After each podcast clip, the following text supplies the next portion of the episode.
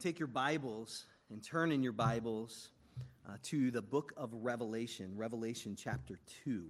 Revelation chapter 2.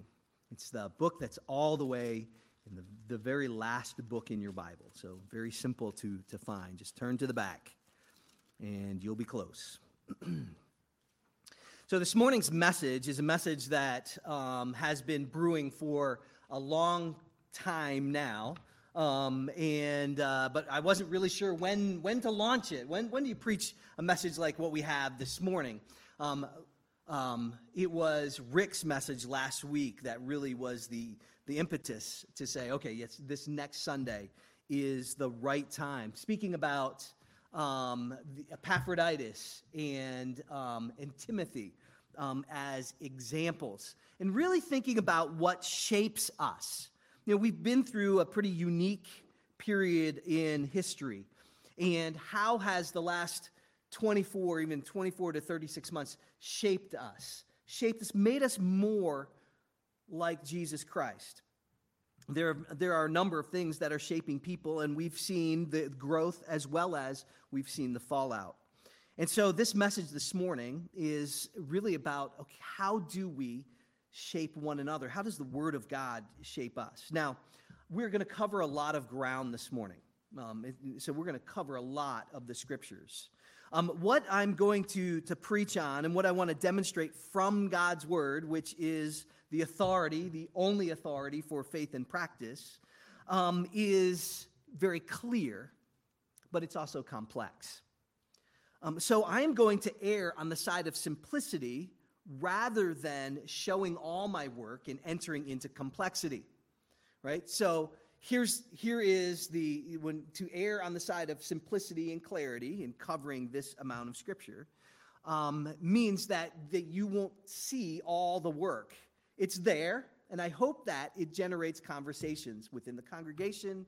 Um, that you will have conversations with myself, and I'd be glad to like slow down in maybe some of those personal conversations and show some of the work. Um, otherwise, people may leave here saying, wow, that was just complex. I don't really know what he was saying. Um, I'd rather have you know what I was saying and go, I wonder if he was right, or is that his opinion uh, on that? I hope that you will see this is not my opinion. This is the Word of God. So, you've noticed, perhaps even in the last couple of weeks, that we are doing some things in our service that perhaps feel a bit more formal. Right? So we're introducing singing, which is not a new thing. The the um, what was it that we just sang? My mind just Thank you. The doxology. See, you know this better than I. I'm going to sit down. The doxology. We're saying the doxology. We're, we're reading a confession. We're doing those kind of, they might feel more formal. Our goal is not formality. Um, m- more often than not, I wear business attire or even a suit. This morning, I, I, I look like Ben and I are going to go out and cut wood, right? I, I wore jeans and a sweater on purpose and a flannel on purpose because I want you to know that what we're, we're not after formality. Formality is not the goal. Formation is the goal. Tell your neighbor formation is the goal. Tell them. Okay, you did that at home too. I'm, I'm watching you. Good. Formation is the goal, it's not formality. I don't want people leaving here saying, I wonder if he's coming back wearing a robe next week. That's, not, that's not at all where we're going as a church. So we can put those things aside right away. What we want to do is we, we our desire is to build stronger connections, a stronger connection to God. That's what formation is. It's becoming more like Christ. A stronger connection to God, a stronger connection together to God means that, that we are becoming the, the bride of Christ, the hands and feet of Jesus. It's incarnational ministry. We want to look at what forms us. And as we look back over history, there are certain things that we are given. We don't need to invent things, we don't need to get creative. What we need to do is follow God's word. That's what we need to do. That's the goal. The goal is formation. The goal isn't formal liturgy per se. The goal is what are we doing to each other? And what does the Bible say? So, in order to do that, we have to look at man. And so this is described as so we look at look at man, we look at God, we look at man. Um, our our um, pastors that have come before us say you can start in two places. You can start with with knowledge of self, or you can start with knowledge of God. But either way, you need both. And so we're going to start with knowledge of who man is. Uh, man is not primarily a thinking being. Look at the scriptures. Cognition is important, but man is primarily a loving being. And so when we, we go to Genesis chapter 1, stay in Revelation 2, when we go to Genesis chapter 1 and 2, what we find out is that man is this kind of loving, desiring being. And we have to ask the question this is where this message goes. How does love form inside of us? How does love form inside of us? What we see in Genesis that we are we are um, liturgical creatures even before we are biological creatures described in Genesis 1 and 2. Think about that. God described us as liturgical creatures, worshiped, formed, worship shaped creatures as our primary identity, even more primary than whether or not you're a man or a woman. Liturgy comes before that in God's Word. Um, liturgy, I believe, forms love. I believe that the, the Word of God teaches us that liturgy forms love. Because the basic question, it's actually one of the first questions that Jesus himself asks in John chapter 1, verse 38 is, What do you want? That's a good question. What is it that you really want? What you really want? What you, okay, yeah, you're thinking the same. What is it that you want? It's the foundational question. But yet we're influenced by other kinds of liturgy. We're influenced by other kinds of thinking. Um, man, the modern man, is, is influenced by Rene Descartes, who said, I think, therefore I am. Well, we are cognitive beings, that's a part of us. But that is not foundational to who we are. I worship, therefore I am. We love what we love because our habits or our liturgy, the liturgy of Monday through Sunday, shapes our desire. Love shaping practices are liturgies. That's what a liturgy is. A liturgy is a love shaping practice. It works in reverse. Think about the dynamics of temptation. Temptation is a liturgy. Read the book of James. It's a liturgy. It is a love shaping practice in reverse. It's an unraveling of humanity rather than a redemption or recreation or exaltation of God's good creation. So, love shaping practices are liturgies. So, who's responsible for what happens here? Well, look at Revelation chapter 2. Um, we could actually cover Revelation chapter 2 and chapter 3, but notice um, in your Bible that it says, To the angel of the church at Ephesus, right? This is Revelation 2 1.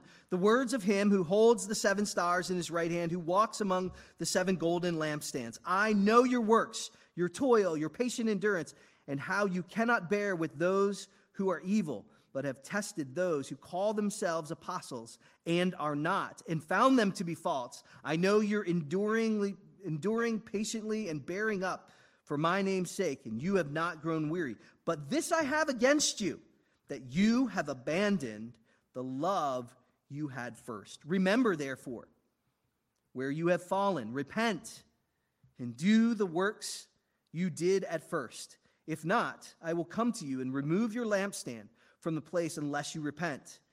Yet this you have. You hate the works of the Nicolaitans, which I also hate. He who has an ear, let him hear what the Spirit says to the churches.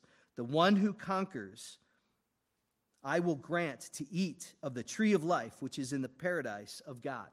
Well, there's a pattern that I want you to notice even before we look at a few things about the church at Ephesus. It says to the angel of the church at Ephesus, and then you go down to Smyrna, to the angel of the church at Smyrna, right? And then, then Pergamum, to the angel of the church of Pergamum, the words to him who has sharp, two edged sword. Right? To the angel of the church at Thyatira, and on and on it goes. Who is this angel? Who's the angel of the church? Where else in Scripture do we have angels in the church? Does Northbridge have a guardian angel who's doing these things? And now God is saying to the angel of the church at Northbridge. All right?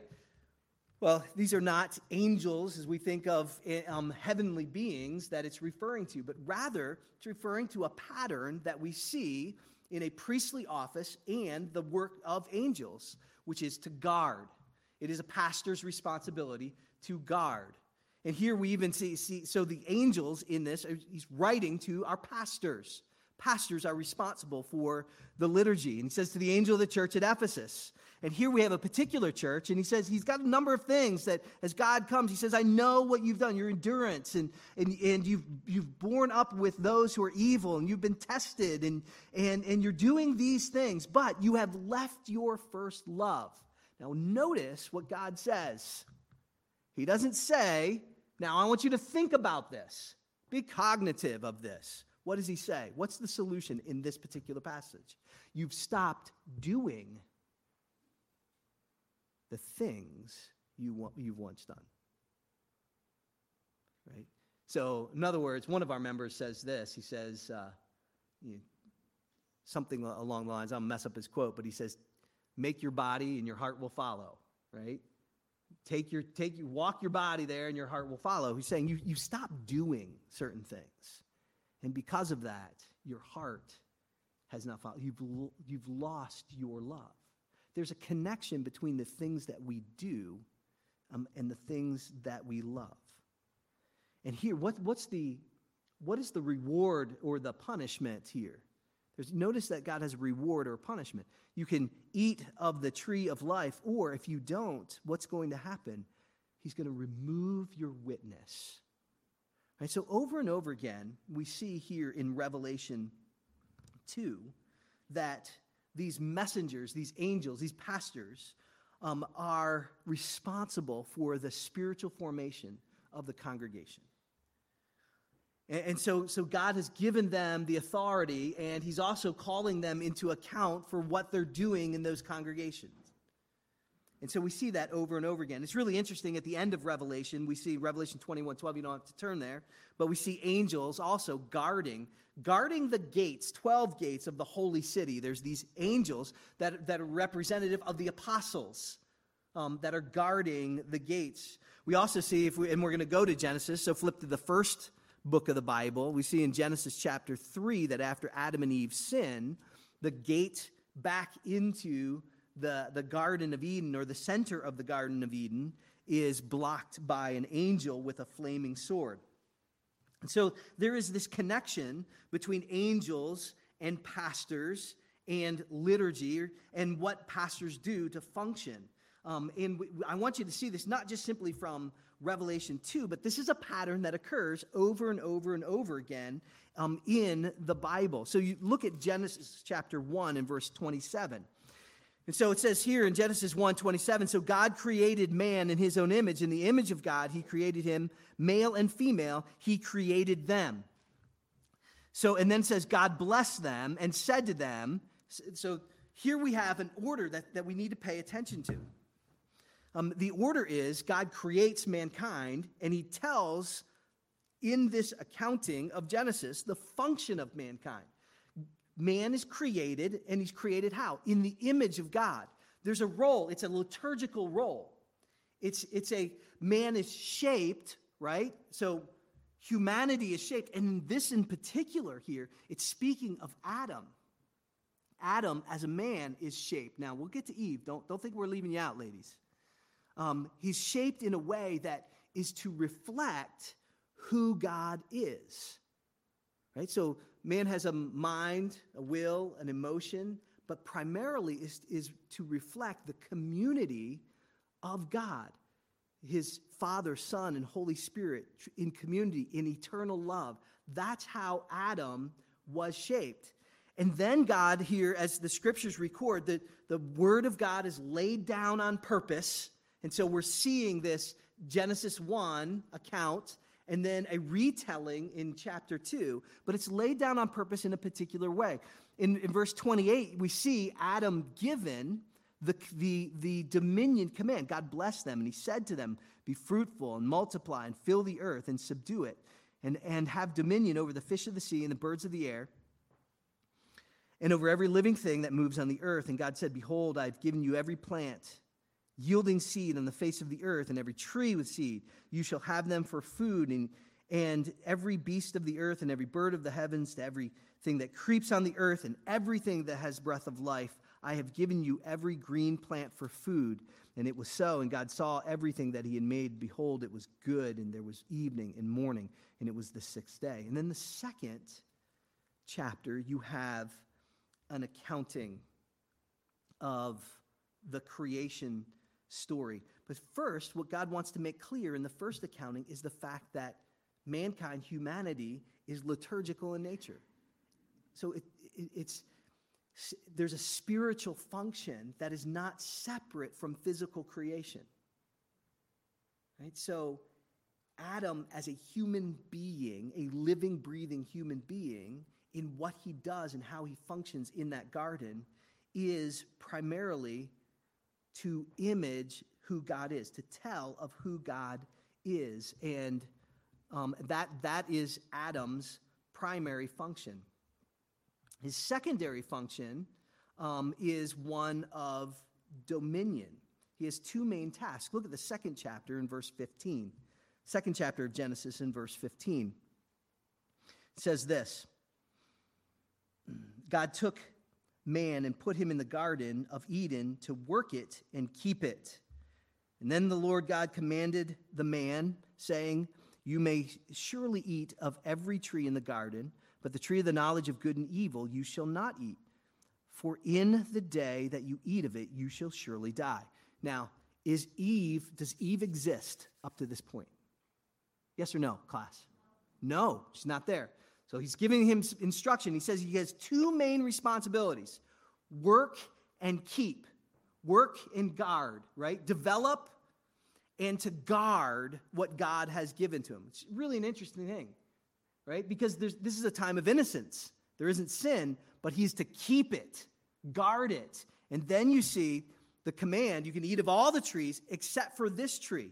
Then what happens next? Look at verse 18. Then the Lord God said, It's not good for that the man to be should be alone. Now there is a there is a component to this that Eve was necessary for Adam to do his work, his job in the garden. In other words, the, the job of having dominion over the garden. If we said that first, that really belittles, I think, women. Right? It's like, well, you were created so Adam could do the work. And he needed a little help because I've always said he leaves his socks everywhere, right? That's, that's actually demeaning. It's, there's, there's truth to that. There's truth that Adam alone could not function in a diminutive sense without Eve. But we have to be careful what, how we think of that and how we're informed biblically and how we're formed culturally when it comes to that. Uh, the Bible here, though, is teaching that it's the liturgical existence or the glory to God existence, the spiritual function within the, the spiritual function within flesh. I don't want to separate, I, I want to be very careful that I, that I do not separate spiritual from physical. so when I'm talking in these categories, I always mean they're always connected. Always. Okay? Can I be more clear? Always. They're always connected. So the spiritual function of Adam, he could not worship God without Eve properly. Why? There's no community. Hence, there's no love.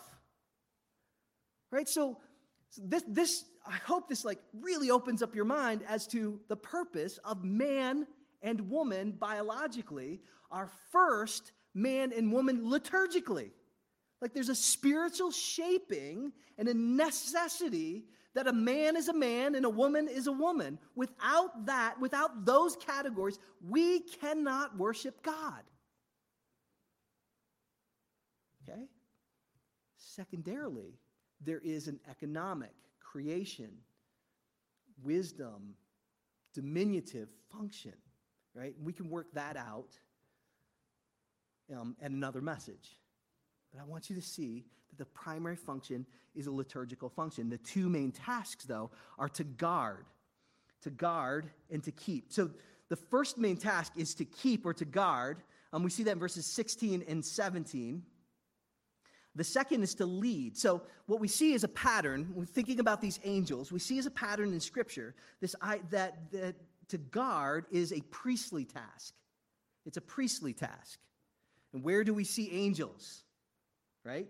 We see them in doing what? Holy, holy, holy is the Lord God Almighty. Holy, right? They are involved in worship.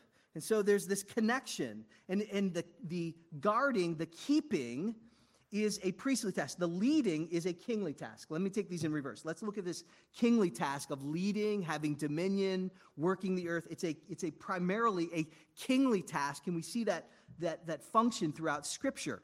You see, the kingly task is a, a work of wisdom. When we think about dominion, it's wisdom. It's like, how does life work? Now, this kingly task is a task that is that is dependent upon liturgy, it's dependent upon faith. Cultivating the garden, what we see of cultivating the garden was Adam was naming the animals, right? He was naming the animals. You think about naming the animals. We have different names for animals. Now, when we look at biblical names, biblical names describe what that was, right? So Adam didn't go like giraffe, right? He didn't name it that way. He'd be like long necked horse, right? Or something like that. Skinny legged, long necked horse, right? Because you can, you, you, know, we have the freedom to draw a giraffe. But one of the things that you don't have the freedom to do is draw a short necked giraffe. Because a short necked giraffe is not a giraffe, right? It's, it's, it's, he's describing what they were. But he was doing more than just describing. Describing the world around us, we call science. But he's doing more than describing the world. The kingly task is dependent upon faith or liturgy because the kingly task of wisdom, of science, is not only what is a giraffe, but what is its purpose? What is it there for? It's, it's dependent. So he had, God gives him this kingly task because you can't just describe life and be wise. You have to tell somebody how to live it. Right? If you're working in the widget factory and all you know are widgets and you do not have faith, hope, and love, you will be depressed and dysfunctional. But if you are in the widget factory and you know why you exist in what you're doing there in that widget factory, whatever that is, and you have faith, hope, and love, it makes all the difference in the world. And so in Genesis 1 28 through 30, we see him functioning in this, um, in this particular way. In Genesis um, 2 16 and 17, there's instructions about eating. It's, and the instructions about eating come before um, this, this second time of giving um, the, the diminutive task, the task to have dominion, to keep um, the, or um, to, to cultivate the, the garden. Adam's primary task was liturgical, and, and his secondary task was dependent um, upon his understanding of who God is. Um, science itself is, is a liturgical science. We will see this, that it is absolutely dependent upon faith because science is discovering the ways of God. Now, where is then, who else names animals in the garden? Or who else names animals on the earth? we don't get to the completion of naming animals. Actually, I think that's still going on. A- Adam, see, he starts to name the animals. Um, he gets a wife, and then Genesis 3 happens, and what do they do? Adam fails. I'd say Adam failed in both of his tasks. Because who was given the instructions not to eat? Adam was. But what does Adam do? He fails, maybe not to just pass on the cognitive information to Eve, because Eve had a lot of thoughts about that tree. Look, it's good for food, it's pleasing to the eye, it will make us wise. What Adam wanted was a happy wife, but he did not get a happy life. we actually, so, so what happened is he falls. They're kicked out of the garden. Why? Because Adam actually fails to do what God's given to him, which was to guard. Guard what? Not just the garden, but guard the word of God and obedience to God. He failed in his leadership capacity in that way. Um, I think, men, we kind of get this, right? As long as you have a wife that's headed in a Godward way, life's easy. I'll tell you that from experience. But when your family's kind of the the fault lines are, you know, and and we got things happening in our family, and a man has to stand up and say, "No, we're going to obey God," and he needs to do that like Jesus, with courage and tenderness, not like a caveman, right? If he does that, it doesn't mean that things get better in his family, not at first. It actually may mean it gets more difficult. It's a hard job to do. But that's what Adam was called to. So we see the naming of animals again. We see it again, when, when we, but we have to go all the way to the book of First Kings. 1 Kings chapter 10. 1 Kings chapter 10, we see Solomon. Solomon is the wisest man. I'm, we'll go to 1 Kings chapter 10. Um, and there are, 1 Kings chapter 10, um, it records how all of these individuals are coming to Solomon, that he has wealth, that he has wisdom.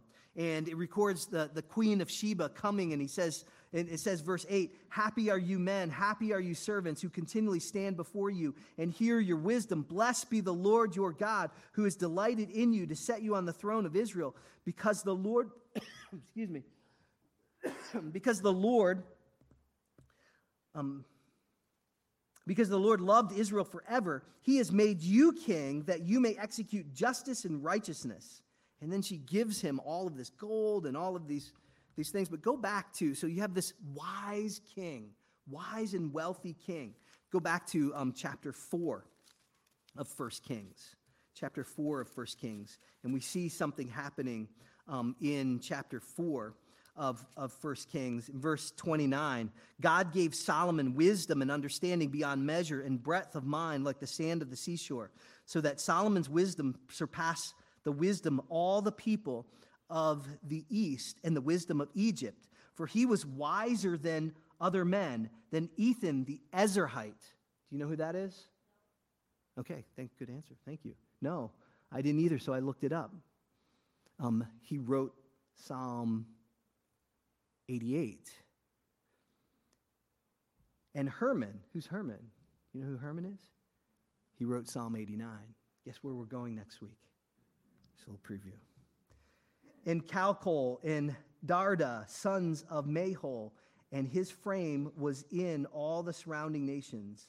He spoke 3,000 proverbs, and his songs were 1,005. He spoke of the trees from the cedar that is in Lebanon to the hyssop that grows out of the wall. He spoke of the beasts and all the birds and of reptiles and of fish and all the people and, and and people of all nations came to hear the wisdom of Solomon from all the kings of the earth who had heard of his wisdom. What was Solomon doing? Was he like the thinker, you know, just spouting off proverbs? He was doing science. He was, he was a scientist. He was fulfilling what Adam was called to do. Only Solomon had one problem. He, he he, he cultivated the garden into this garden city that we see. And by the way, if you look at creation, what do you see? You see a garden that is a cosmic garden. The dimensions of the creation reflect the dimensions of the tabernacle and temple. And the tabernacle and temple reflect the, the dimensions and the shape of the garden city that we see in Revelation chapters 20 and 21. God is doing something. He's the divine author of all scripture. And he's doing something as he puts this, this whole um, volume of 66 books um, together. What we see here in Solomon is Solomon does this liturgical science, and people marvel. He is he's wise. What is he doing? He's putting how to live and creation together. He's doing spiritual formation. And that's why when we look at the world, we must say there is no natural law. We must not do natural theology. We cannot start from our reason alone and get to God.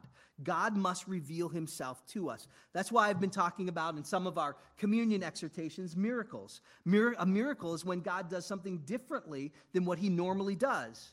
What we believe from God's word, starting at God's word, which, which is the self authenticating word of God, is that God personally runs things. So, Christian science, not the cult, but when we do science as Christians, Christian science or, is based on God's word. We have to start at the wisdom of God. We know this, we won't turn there, but we know this from Genesis chapter 8, verses 22 through chapter 9, right at the beginning, verse 1, that God says after the flood, I'm going to do things the same way over and over and over again. And a miracle is, in that same way, is based on the covenant.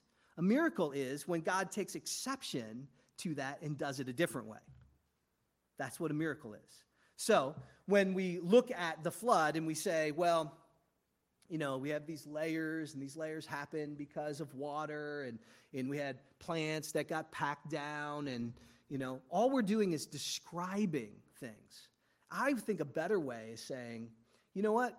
What was happening during the flood is that the angels were rearranging the earth for God because he knew that we would need petroleum to fuel our cars. He was providing for us.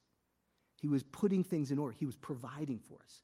It's, it's actually far better to speak about the liturgy, the wisdom first, before we do the, the, the science, why that's there. It's a, it's a way of thinking that I think if we're, we're going to actually withstand the forces of the world, that we have to think biblically in this way. We've got to think about how, what God is doing, that miracles and providence are together. There is no natural law. That's why when you pray and you thank God for your food, you thank God for your food. You don't say, you know, Thank you, Asgrow, for your wonderful understanding of seed technology that yields, you know, crops, or I, I don't know, farmers are going to like correct my butchering of farming language, but you don't say that. Thank God, because what you have in front of you is a miracle. It's a miracle. There is no natural law. so, what we see is that there's this kingly task, but there's also this priestly task. There's also this priestly task. Adam's job was to guard and to lead. Those were the two things that he was to do. His job, um, it was this priestly task. Now, if we, we look at what the priests do, it's very interesting. We can look at the, the priests. The priests were Levites. Um, and the Levites had two jobs. They worked in the um, in the temple, in the tabernacle in temple, but they also had the job of guarding. That came from a particular place. Um, they actually had, didn't have a great beginning.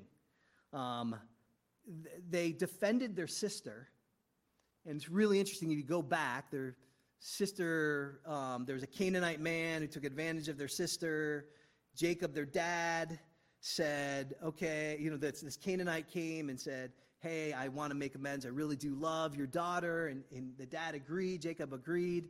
But then the two brothers, Simeon and, Le- and Levi, which the Levites are where the um, uh, the priests, those that serve in the temple, tabernacle, and temple come from.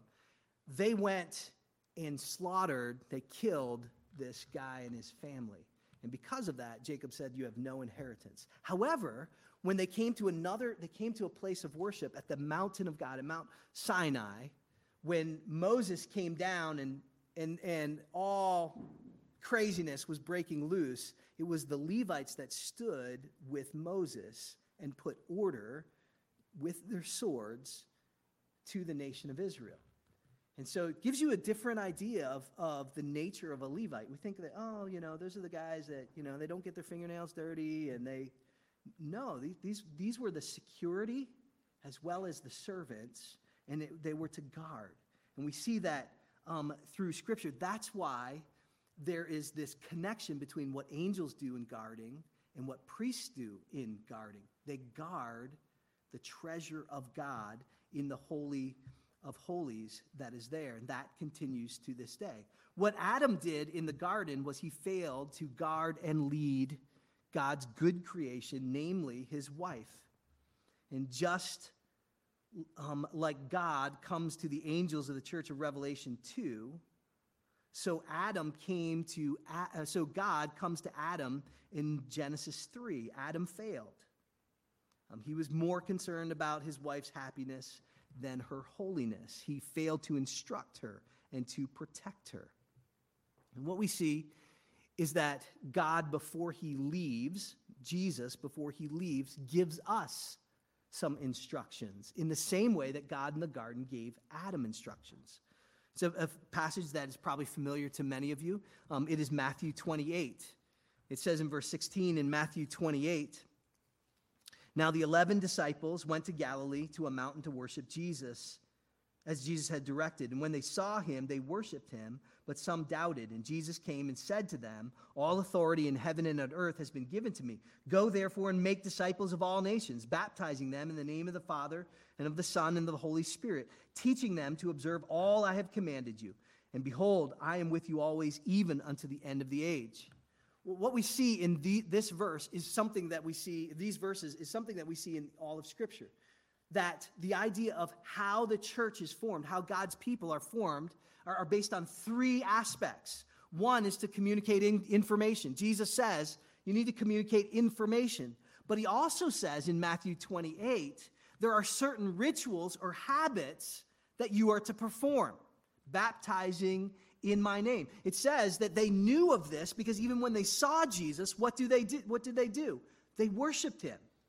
There was a certain bodily function, action that they did to ascribe worship to Jesus. But there's also discipline. Excuse me, there's discipline. As we saw earlier in Scripture, there's, there's reward and punishment. You saw that in Revelation 2. There's God functions, God teaches his people by using these three areas as a three, um, a three areas bound together. So, pedagogy of Scripture is communicating information, it is liturgy, and it is discipline. What we have in the West, and the problem that we have with modern teaching, is modern teaching is simply based on information. Give children the right information, but what does it do? It, it doesn't have a, a, a liturgy, it doesn't have ritual, it doesn't over and over and over again. Um, it, it, doesn't. I had a, um, a teacher growing up, I, I, don't think this happens today, um, that would um, would actually make us call him sir in class. It was always yes, sir. You know, and he would stop and he would if you said yeah, he'd say, no, try that again. Yes, no, no, another time. And then he was like, oh, yes, sir. it, it was this, and so that was part of the formation in that class. That was part of that expectation in liturgy. So it's, it's information, it's liturgy, it's discipline. Right? We tend to pick one of the three rather than living with all three in intention. Um, to illustrate this, God calls the, the people of God out of Egypt, to the Exodus. He calls them out to do what? He calls them to liturgy. He calls them to worship. Right? How much instruction does he give? Not very much. Not very much at all. Um, he does discipline when he comes to Mount Sinai, before instruction is even given, he says, Don't touch the mountain or what, will happen? You're going to die. It's only then that he gives the law and instruction. All three are there, but they don't have to come in a certain order. You see, liturgy, what liturgy does is it forms us. It forms us. Um, modern teaching leaves off uh, discipline, it leaves off liturgy. Um, but it's not modern teaching that is guilty of this. We see in, in Roman Catholic and Eastern Orthodox worship that there is high liturgy, um, but there's very little information, very little teaching. Um, we see in Protestant worship, and this is perhaps where we're more guilty, that we reflect modern teaching in that it's highly informational, but it is not formational. All are needed. Knowing and doing, or guarding and dominion, that, that two tasks are, are needed um, together. Um, neither is prior, neither one, neither one of Adam's tasks, neither one of um, the elements of pedagogy are prior to the other. They knowing forms the context for doing, and doing forms the context for knowing. But all are based on faith. That is key. All are a submission to God. The fall was not because of a lack of knowing. The fall was not actually because of a lack of doing or because of a doing. It was a lack of faith. Adam and Eve fell because they did not believe God's word. They did not have faith in God's word. So, liturgy is the context for teaching, and vice versa, but all are based on faith. Faith is a submission to God. Faith means that our minds don't wander. Faith is personal engagement. It means paying attention and not sleeping. It's this engagement in knowing and doing. So these priestly and kingly responsibilities are inseparable and all are needed in faith. Um, Roman Catholic theology stresses works.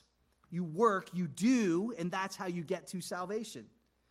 Oftentimes, wrongly, Protestant worship stresses right knowledge, guarding right knowledge to salvation.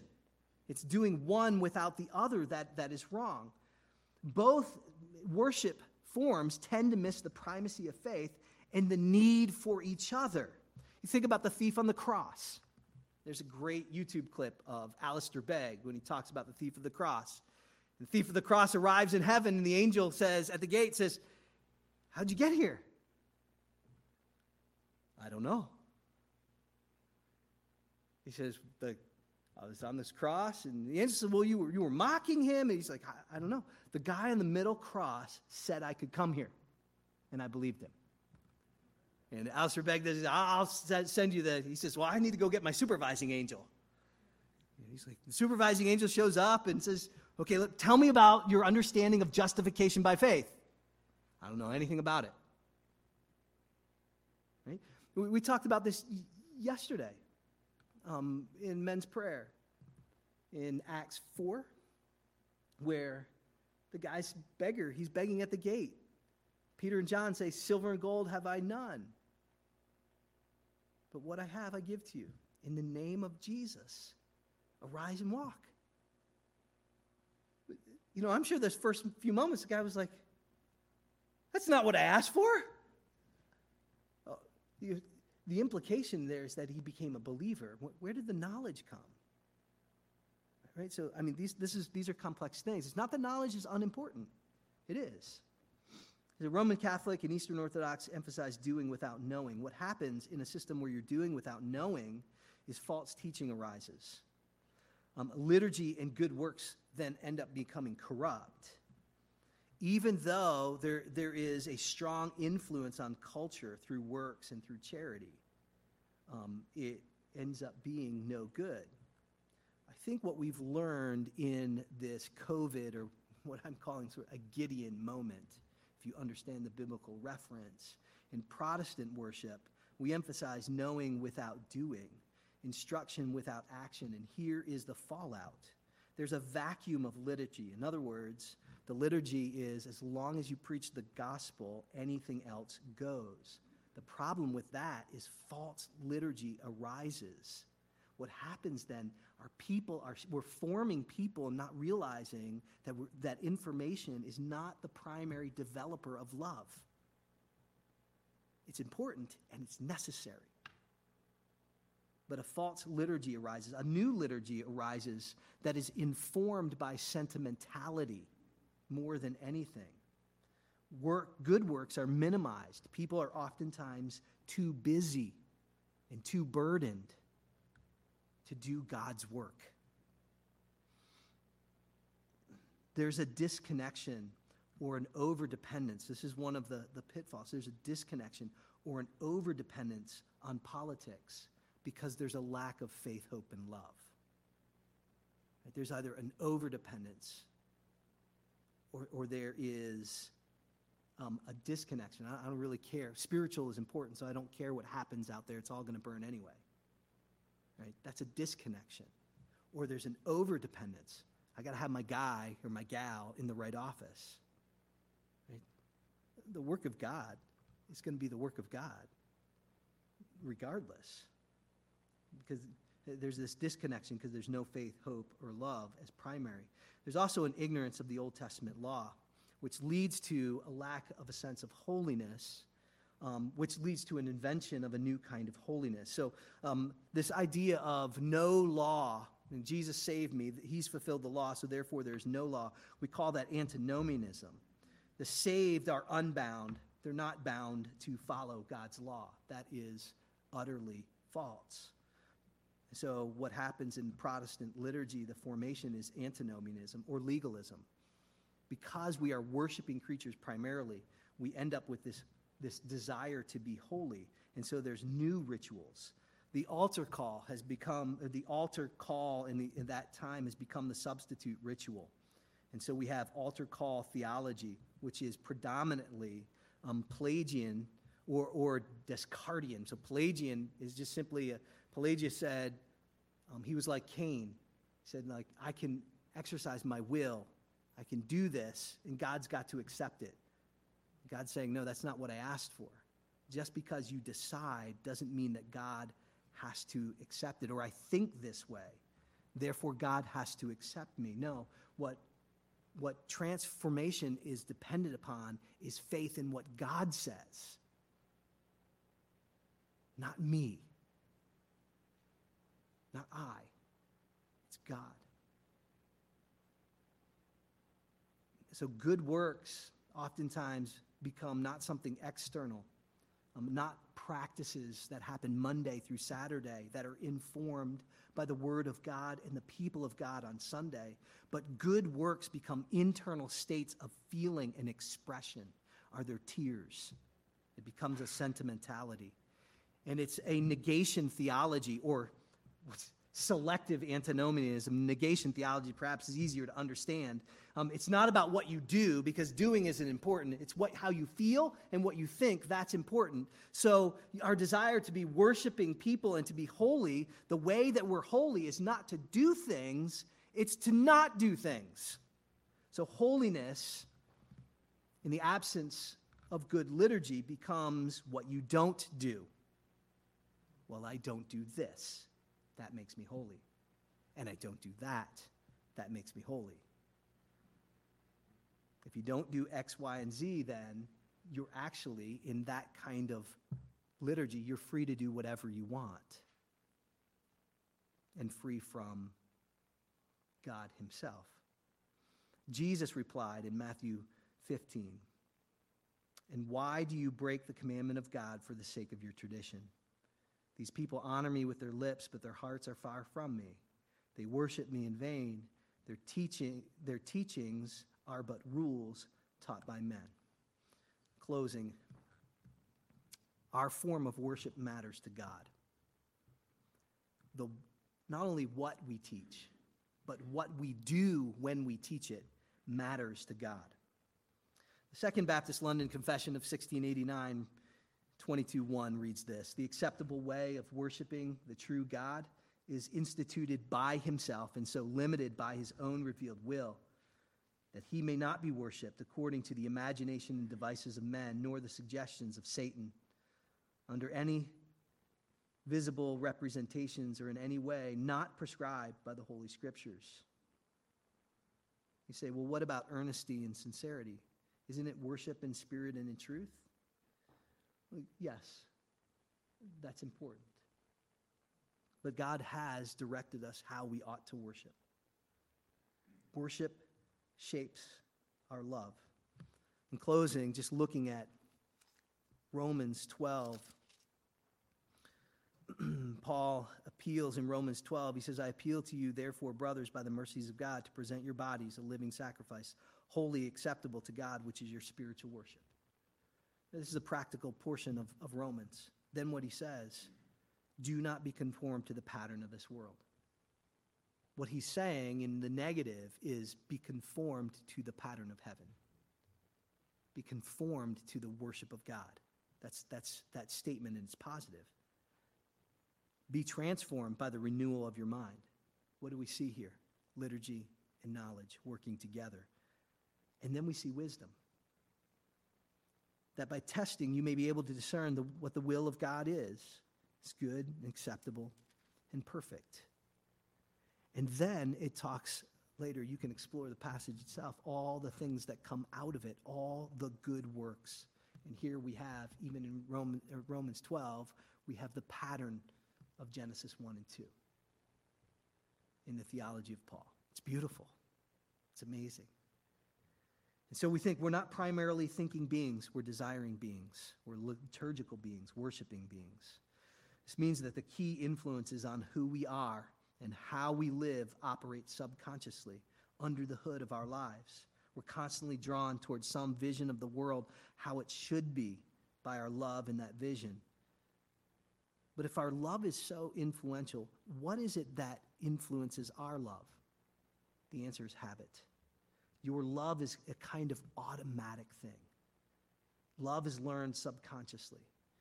Christian worship is the imagination station. What we do on Sunday morning recalibrates our hearts towards God. God created us to love. And meeting with the body of Christ, we practice the habits that immerse us in the God storyline of the world. They invite us to make that narrative our very own Monday through Saturday. Our definition of a human informs the practices of discipleship. Somehow we've separated discipleship from what we do on Sunday morning. This is discipleship. If we assume that people are always on, who think through every action and make conscious decisions before doing anything, then our discipleship will simply focus on changing how we think. Discipleship under this model becomes a matter of mere information transfer, which we have discovered by experience does not work. We want people to know more about Jesus, to know more about themselves, and to become more conscious about their motivations and their actions. And so the goal of discipleship is becoming more like Christ. We can't stop there. We, if we want ourselves and others to become more joyful and more patient, more gentle and self controlled, then we have to recognize that this kind of person isn't someone who stops and consciously decides at every opportunity there's someone who is kind or that there's someone who is loving. This, this kind of person is habitually kind, period. In other words, becoming like Christ means becoming a different sort of person. It means developing a Christ like subconscious virtues that drive us without even thinking about it. And how do you train a loving being to become more like Christ? Two things.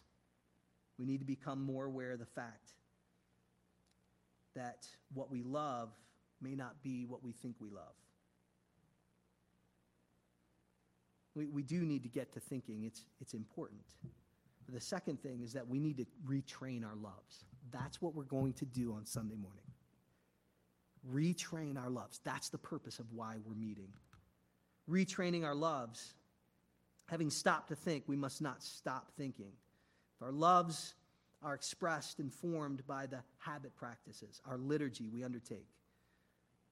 We need habit practices that point our hearts to God. And our habits don't start and end on Sunday morning.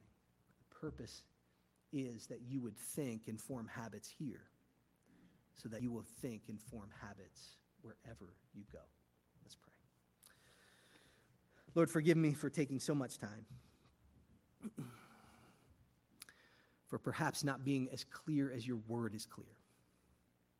But I pray that you would use uh, these meager words uh, to set us on a course of reconnection, one that will form and shape and strengthen us as individuals, as families, and as a church. And so we pray your blessing as we seek to honor you with this time that we have, this precious wonderful time that we have every Sunday morning in worship of you. And we pray that the worship of you, um, even as the Ten Commandments came downhill and corrected the confusion of God's people, that your law and your grace would flow freely, even as the waters flow from the temple, that you describe even to all the earth that the gospel, the goodness of God.